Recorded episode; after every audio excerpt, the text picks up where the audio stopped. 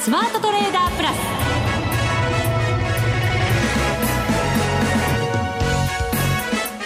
全国のリスナーの皆さんこんにちは。内田まさです。ここからの時間はザ・スマートトレーダープラスをお送りしていきます。この方にご登場いただきましょう。国際テクニカルアナリスト福永博之さんです。こんにちは。よろしくお願いします。よろしくお願いいたします。お願いします前の番組のエンディングのところで暑い日が続きますので、体調を崩さないようにっていう矢川アナウンサーの素敵な声がありましたけれど、内田さんの声も素敵ですよ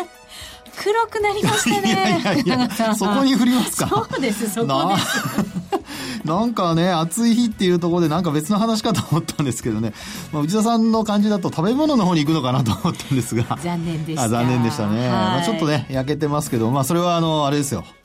ね、お日様の下でいろいろ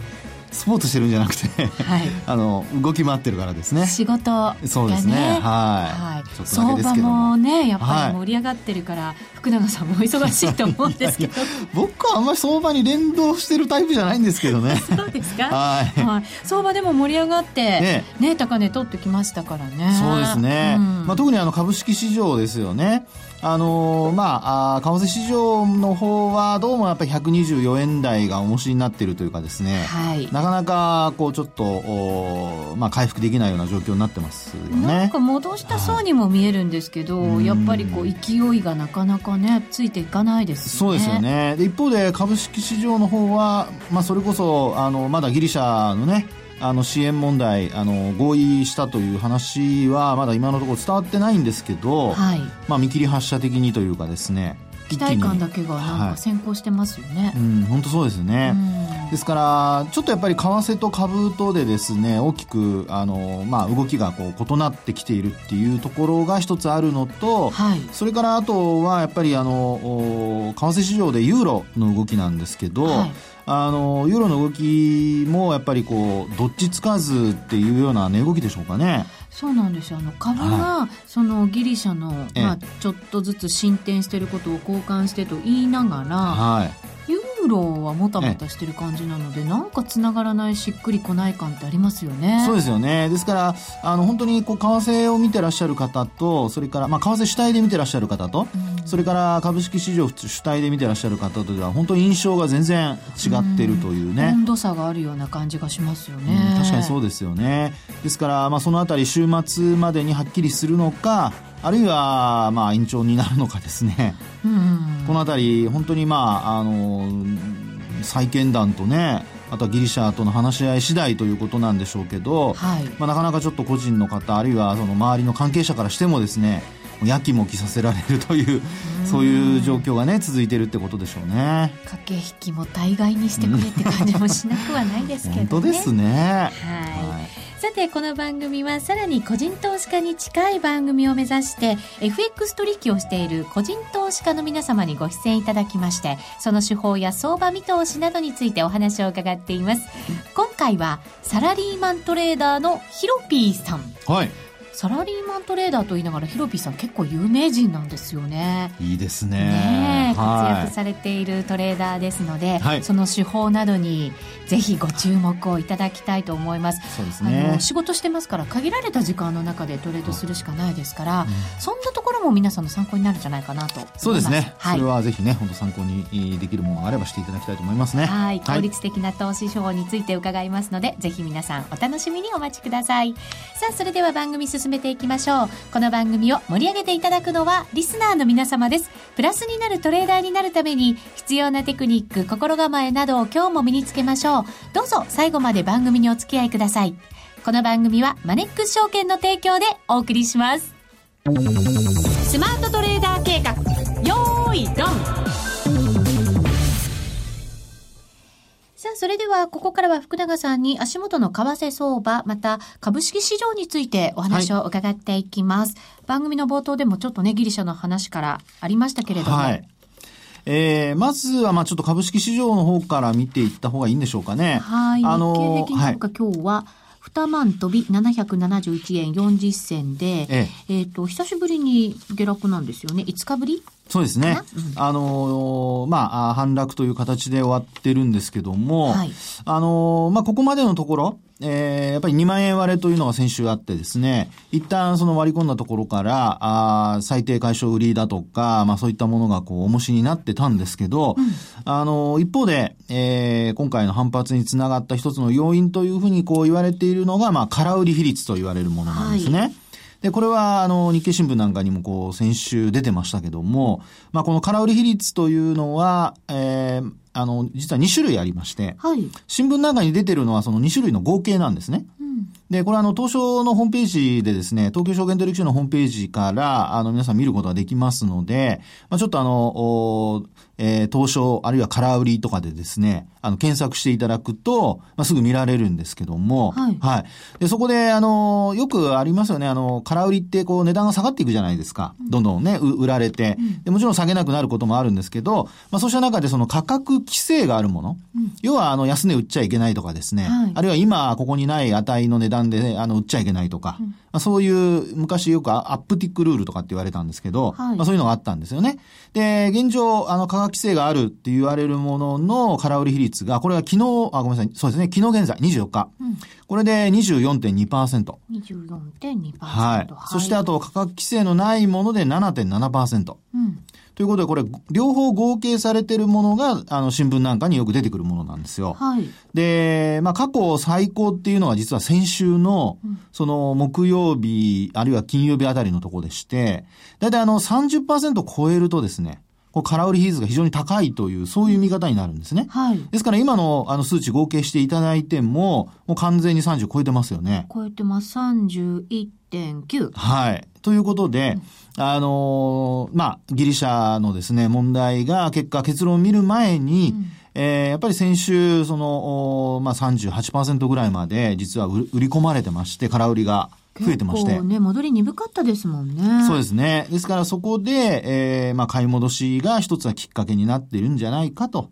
いうところが、まあ一つ言えるとは思いますよね。空売りがすごく溜まっていて、ええ、なのでギリシャの件でぐっと上がってきたので、その人たちが買い戻しを迫られている。はい、そうですね。うん、で、あの、まあ迫られてるかどうかちょっとあれですけど、あの、一つはやっぱり、あの、えー、EU のですね、うん、えー、首脳会議では今週、今、あの、今日、明日とですかね、行われてますが、その前に、あの、ユーロ圏の首脳会議ありましたよね。はい。まあ、そこで、あの、いろいろ取引開始前から、あこう、合意に至るのではないかとか、うん、あるいは、それが終わった時点でもですね、えー、今週内の合意に確信を持っているとかですね、うん、まあ、いろいろ、関係者から。コメントがね、えー、きましたね。ね特にあのヘッドラインでそういったものが出てくると、やっぱりもう、あの、まあ、いわゆる空売りショートしてる人は、まあこれ為替でもね、あの皆さんよくお分かりだと思いますけど、まあ買い戻さざるを得ないと。うん、やばい。やばい。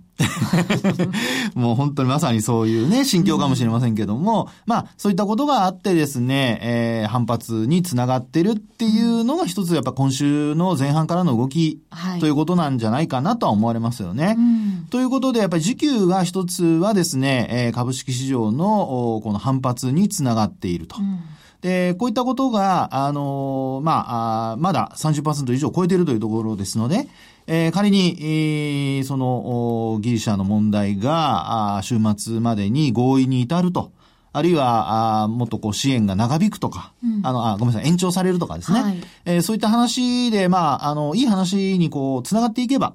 基本やっぱりまだ買い戻しが続くということで、まあ、それこそ、あの、やっぱり上昇トレンドが、まあ、ずっと続くというようなことが考えられるってことでしょうね。うで、あと、まあ、業績面で見ても、あの、日経金株価の PR がまだ16倍台の半ばぐらいなんですよね。はい。で、一株当たり利益が今1250円から60円ぐらいの間でこう推移してますから、うんそうなるとですね、やはり、あの、過去の日経金株価、これ、アベノミクスが始まってからの、あの、PR、まあ、どの辺まで行ったのかなってこう調べてみると、はい、あの、最高で18倍前後まで行ってるんですよ。ええ。まあ、もちろんそれは一番高い時なんですけどね。はい、ただ、その、高値をつけているところで、終値ベースで見ると、やっぱり17倍台前半が、一応ピークっていう形になっているので、うん、まあ、そういう意味では、あの、まあ、今の一株当たり利益がですね、えー、とりあえずこう、キープされれば、うん。まあやっぱり PR の17倍というともう2万1000円超えてくるっていうですね、まあそういう水準が、まあ業績面から見えてくると。うん。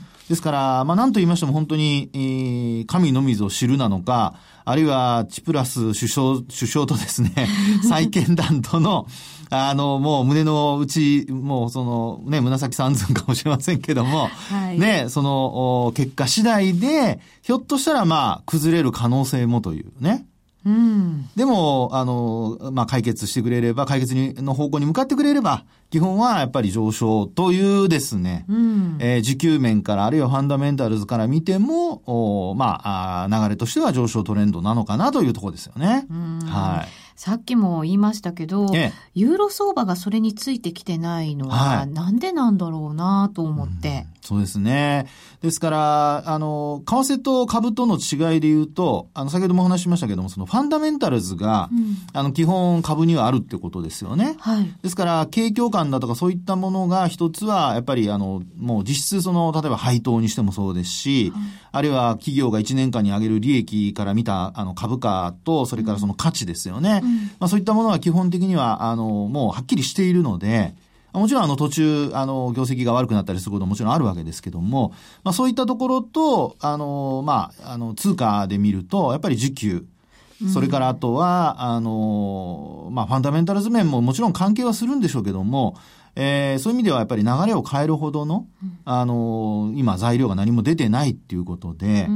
で、またまたもう一つ考えられるのはやっぱり、あの、通貨って、あの、常にこう、ペアでトレードされるわけじゃないですか。そうですね。ユーロと円とか、ドルと円とか、はい、はい。ですから、そのユーロ一国の問題では、やっぱり通貨っていうのは、今の状況ですとなかなか動きづらいと。いうところも一つ考えられるかなってところだと思いますよね。うん、株はじゃあ需給もあってそういう業績なんかに対しても、はい、今はしっかりこう買いが入ってきてるもちろん、ね、あの買い戻しという場面もね、あるわけですけれども、そう、ね,、いうのを巻き込みながら強い動きになっている。というところですよね。うん、ですから、まあ、あの、アメリカなり、あるいはユーロなり、あるいはまあ日本でも、えそれぞれ何かしら材料が出てくれれば、まあ、動きが出てくる可能性はありますけど、ただ、あの、今度、為替の話に移るとですね、うん、えー、まあ、FOMC 終わって、で、内容が非常にハト派的だったとか、はい、で、あと、あの、黒田さんの発言によって、まあ、一応125円台がですね、まあ、あの、今のところですけど、あの、高値のコンセンサスのようになっていたりだとか、うんで、そう考えるとですね、やっぱり為替ってなかなかそういう意味では、あの、日本国内の事情で言うと、あの、大きな、えー、トレンドを作るような動きが見られない。で、なおかつアメリカの方も FOMC が終わって、ハト派的な内容になっていたことから、えー、経済指標、やっぱり今出てる、あの、住宅関連いいんですけど、もう、来週から7月だよねっていう話ですもんね。まあそうですよね。ねそうなると、またまたね、雇用統計とかって話が出てきますから、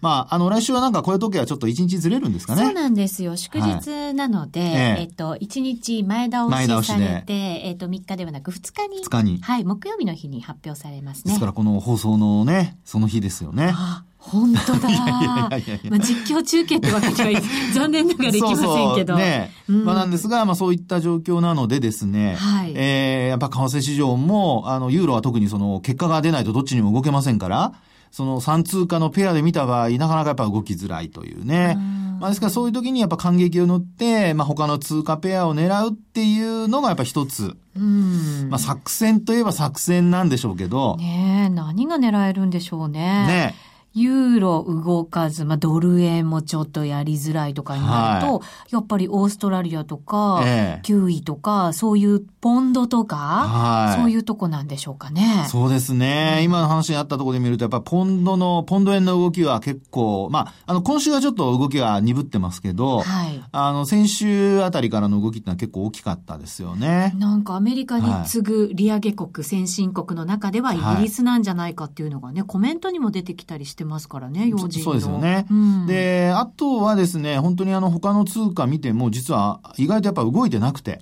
はあ。で、まあちょっと利下げをあの唐突に行った9位。はい。あのニュージーランドドルがですね、えー、ちょっと下落基調だったんですけど、まあ、今週に入ってから逆に今度、あの、戻しているような形になってますよね。うん。ぐんぐんではないですけど、はい、なんかじわっとね。えー、そうですね。えー、ですから、まあそういう意味で考えますと、やっぱり本当に、えー、こう、タイミングを見てですね、個別の通貨ごとの動きを、こう、測りながらやるのか、あるいはもう本当に方向が出るまでですね、えー、ちょっとまあ様子見にするのか、あるいはもう本当にあの、それぞれの通貨で、やっぱり日中の値動きは為替はそれなりにありますから、はい、まあそういう意味では、あの、いわゆるスキャルピングでですね、えー、デイトレード的なあ取引をやるのかということで、うん、まあちょっとやっぱり、あの、皆さんのスタンスもどれになってるのかによってですね、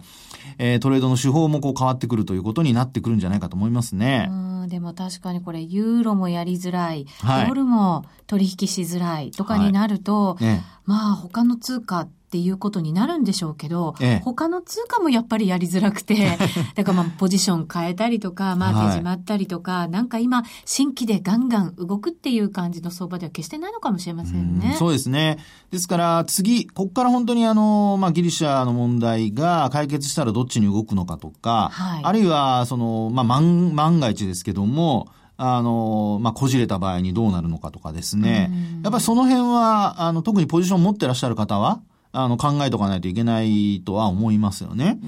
で、あと、まあ、ドル円にしろ何しろもう本当に、あの、それぞれの通貨はですね、もう、あのー、いわゆるその分岐点のところでずっと今待機してる感じなんですよね。はい。まあ、特にドル円なんかで見ると、25日移動平均線の、まあ、ちょうど上あたりで、あのー、下げそうで下げずに止まってるとか、で、ユーロ円に関して見ても、こちらもですね、えー、今の状況はというと、これも25日線の上で止まってると。はい。ね。ですから、本当に、もうね、取引してる人たち、為替の、やっぱり、あの、他、まあ、個人の方ではなくて、大内のプレイヤーも、それこそ本当になかなか動きが取れなくて、はい。えー、様子見ムードかなっていう感じですよね。えー、買いたいけど、上はなかなか重いし、だけど、売れないし、みたいな感じですよね。ねですから本当にあの、小さなレンジで、えー、売り買いするっていうところは、これまではあったんでしょうけど、もう今週末以降は、まあ、それなりに結論がいろいろこう、明確になってきますんで、はい。えー、そのあたりはちょっと注意をしないといけないということだと思いますね。ですね。この番組では、あの、中国の上海総合を最近入れるのがなんだか当たり前のようになってきましたけど、はい、えっ、と、マイナス3.46%で今日は安く終わってる感じですね。ちょっとやっぱり、あの、上海総合指数、ボラティリティが、あの、上昇してきてますよね。そうですね。今日も回線こしてましたけどね、結果なんか利食いに押されたということですか？ら、なんとなく不安な感じは、まだまだあるなという感じですね。ね、ちょっと追い打ちで何か出てこないことを願いたいですね。はい、まあ、うちというか最初のものはないんですけど。以上、スマートトレーダー計画、用意ドンでした。これまでこんな FX はなかった。ついにマネックス証券から革新的な FX 取引プラットフォーム、トレーダブルがリリースされました。トレーダブルはデンマーク初の全く新しい FX。使いやすい操作性はもちろんのこと、豊富に用意されているアプリをトレーダブルにダウンロードすることで、お客様の思い通りのツールやサービスを使用できます。世界中の開発者が提供するアプリを使って、自由自在にお客様の取引スタイルを実現。最低取引単位は1000通貨単位だから、少額でもお取引が可能です。リスクが心配な初心者の方でも始めやすい。また、米ドル円やユーロ円などの主要通貨から、高金利通貨の5ドル円や南アフリカランドまで、豊富な13種類の通貨ペアを取り扱っています。講座解説のお申し込みは、パソコンやスマートフォンからマネックス証券で検索。まずはトレーダブルの使い勝手を堪能してみてください。今すぐお申し込みを。トレーダブルのお取引に際しては、証券総合取引口座とトレーダブル口座の開設が必要です。FX 取引では元本損失、元本超過損が生じる恐れがあります。お取引の前には、当社ウェブサイトに記載の契約締結前交付書面などを必ずお読みください。マネックス証券株式会社金融商品取引業者関東財務局長金賞第165号ザ・スマートトレーダープラス今週のハイライト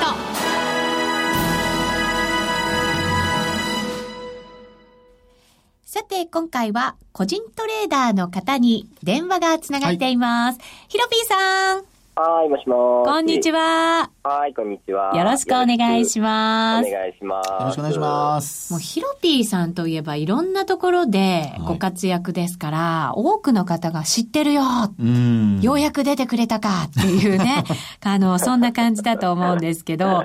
りがとうございます。私あの、ヒロピーさんがなんで FX を始めたのか、はい、それについて伺ったことがなかったなと思って、はい。なんで始めたんですか？えっ、ー、と、もともと株やってまして。なるほど。はい。ただ、なんか FX やってるって言ったのはかっこいいかなと思って、FX に乗り換えたんです。まさかアルファベットだからとかそういう理由じゃないですよね。いやもう本当そんな理由です。え、株がうまくいかなくて FX に切り替えたとかじゃなくて。えっ、と、株は結構大学1年生ぐらいから触ってまして、で、そこから、まあちょこちょこやってたんですけど、まあでも結構適当に株はやってたんですけれど、社会人入ってから、えっ、と、まあ最初のボーナスを FX に、えー、お引越ししまして。なるほど。えー、ボロボロに痛い目に遭いました。なるほど。最初はじゃあ結構痛い目をしながら、はい、痛い目に遭いながら FX 始められたんですね。はい、ちょうど5年ぐらい前に FX 始めようと思ってデモ取引とかいろいろ触ったり調べ始めたのを思いあの思い出しますね。え5年ぐらいのじゃあ、あの経験があるんですね。そうですね。うんあの株と FX だとやっぱりトレードの仕方って違います？うんまあちょっとまあでも感覚的には一緒なんですけど、やっぱり早いですよね、FX の方が、動きが。時間軸も短くして、うん、まああっという間にあっちへこっちへと動いていきますんで。ただ、やっぱり鍛えられるかなっていうので、うん、あの金融商品は FX から始めると一番いいんじゃないかなと思いますあそこからいろんなものに発展させていくという。そうですね。もう僕は株でも商品でもやりますんで。ああ、バリバリですね。そう、そんなでもバリバリトレーダーなのに、お仕事サラリーマンなんですね、とも、ヒロピーさんそうですね。という、まあでもそろそろ、あの、フェードアウトしようかなと。あ ということは、はい、じゃあ、自信が。もう、あの、間もなくで、間もなくだとは思います。へえ、そうするとどんなトレードをしているのか、ちょっといよいよ気になってきましたので、そのあたりをズバッと入っていこうかなと思いますけど、はい、えっ、と、まずはじゃあ、ボーナスで失敗されて、でも今は、まあ、着実に利益が出せるようになってきた。はい。うん。あの、長めですかトレードの期間って、それとも短めですか、えー、短期スイングトレードなんです。1泊2日から長いと数週間、うん、2、3週間ポジション持っていること多いですね、うん、相場に合わせてトレードのその期間って決められたりするんですか？そうですね、まあ、なるべく旬の通貨を選んで、うん、あのトレンドが発生するかしないかを見極めて、まあ、先回りしてポジションを取っていくっていう。でトレンドが出ていくとポジション積み上げていくっていうようなそういうやり方ですね。えーと、スイング、まあ、短期スイングっておっしゃいましたけど、それでもまあ長く持たれることもあるようなので、レバレッジとかって結構じゃあ低めに持たれてるんですか、えーと、そうですね、レバレッジで、うん、まあ、ワンポジション0.5倍とか1倍ぐらいですかね。結構でも福永さん低い方ですよね。かなり低いですね。で、それをまあトレンドで始めると積み上げていくんで、あのそれが2倍、3倍、4倍、5倍で、本当調子良くなってきて、含み益が300、400、500ピップぐらい乗ってくると、もうれば10倍ぐらいまで膨れ上がってますね。あでも、それでも10倍なんですもんね。そうですね。うん、まあ、あの、本当に強気の時は結構20倍近くまでやりますけど、多分それはもう年に1回、2回ぐらいしかないです。はあ、もう相当自信ある時じゃないと。うん、ああの上げないです、あある程度だから大きく動いたとしても、まあ、トレンドの方向が自分ではこうまだ変わってないなと思ったら我慢してポジション持っておけるレバレッジ、えー、そうですね、まあ、含み益なんでどんどん引っ張るっていうので、まあ、今ある含み益をすべてあの使うぐらいな、まあ、貯金作った分をさらに回してっていうので、まあ、だから本当に満塁ホームランを常に狙ってるっていうようなやり方です。いいですね。満塁ホームランを常に狙ってる。言ってみたいです、はい、そ れあのヒロピーさんあのそういう時ってロスカットってどんな水準に置いてらっしゃるんですか、えっ、ー、とまあちょっとさいうんまあ、ドル円だと120円前後ですし、ポンド円だったら今194、5円ですから、あの、まあ、ボラティリティにも差があるんで、ええ、まあ、なるべく、あのー、0.5%ぐらいの,、あの水準で、まあ、ロスカット考えるんですけど、僕は、まあ、あの利食いのめどと今からエントリーしたとき、どれだけリスク取れるかっていうのを計算するんで、そこでリスクリワード見あの見合わないときは、もう少し引きつけて、あのまあ、指値置いと置いたりとかしますね。あそうすると、あの今の話で言うと、まあ、よく一般の方は単純にこう、買いの注文を入れると、その後、約定したら、あのロスカットのライン入れるんですが、そうですね。その、その前の段階でもう基本的には、あの、上昇トレンドかどうかをまず見て、はい。で、あと、その、今お話しあったようにリスクの部分っていうのは、はい、あらかじめあの考えて、今だったらもうあのロスカットの部分っていうのは、この辺まで、えー、置かなくても大丈夫とかっていう、そういう見通しをつけてからエントリーするっていう、そんなイメージですね。ねはい、まさにそんな感じです。なるべくあのリワードの方を2にしてリスクは1なんで、例えばまあ100ピップリ、あの利益獲得しようと狙うと、まあ、はい、あの損切りは50ピップぐらいに設定して狙ってますね。なので意外と低勝率型です、僕は。まあ、でもそうすると、やっぱりあれですよね、あの一般の方ですと、ほんのちょっとあの反対方向に動くと、まあ、すぐにあのロスカット引っかかっちゃうんですけど、今のお話で言ってると、もう本当にあの、はい、うまくトレンドにさえ乗っかれば、はい、あの大きな怪我もせずに、はい、えー、まあ、あその代わりこう取れるときには大きく取れるっていう、そういうパターンですよね。そうですね、うん、なるべくあの僕はあの調子いい性格で、お調子者なんで、なるべく負け慣れして、負けておかないと、ですねあの 勝率高い方を選ぶと、調子に乗っていっぱいエントリーしてやられるんで、向いてないなと思います。はい、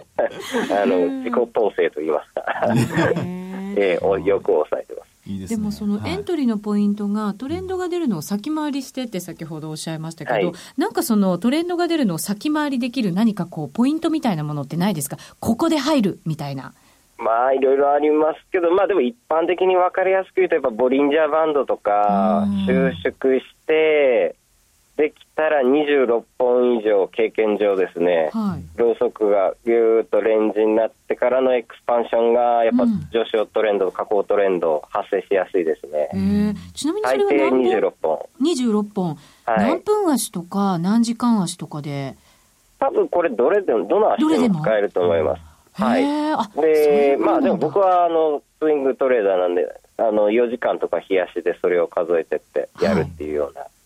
イメージですね。結構でも緻密にやってらっしゃいますよね、話聞くとね。そうですね。やっぱりあの、うん、今お話伺ってて、やっぱりロスカットの、あの、きちんとその水準、そこをあの考えてらっしゃって、で今だったらあのロスカットの水準も、うん、まあ、この辺まで下げても大丈夫っていうところをやっぱ取られてるっていうところはすごいですよね。はい、ね。今日は本当にまだ序盤のところしか伺いませんでしたのでまた今度ぜひゆっくり伺いたいなと思いますが、はい、ヒロピーさんお知らせがありますか？そうなんですはい、あります。えっと、まず、あ、来週の土曜日、えー、FX 懇親団体の FX 友の会というところで、はい、えー、勉強会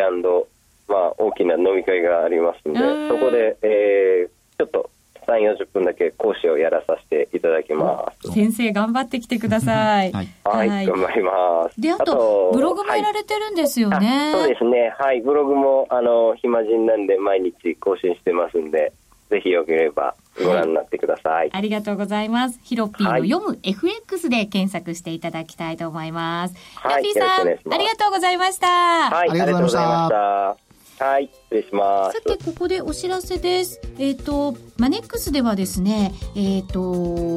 10万円から始められる FX 超入門という本のプレゼントを行っています。はい、500名様にプレゼントいたします。番組のホームページにもリンクを貼らせていただきました。ぜひそちらからご応募いただきたいと思います。ここまでのお相手は、福永博之と内田まさでお送りしました。この番組はマネックス証券の提供でお送りしました。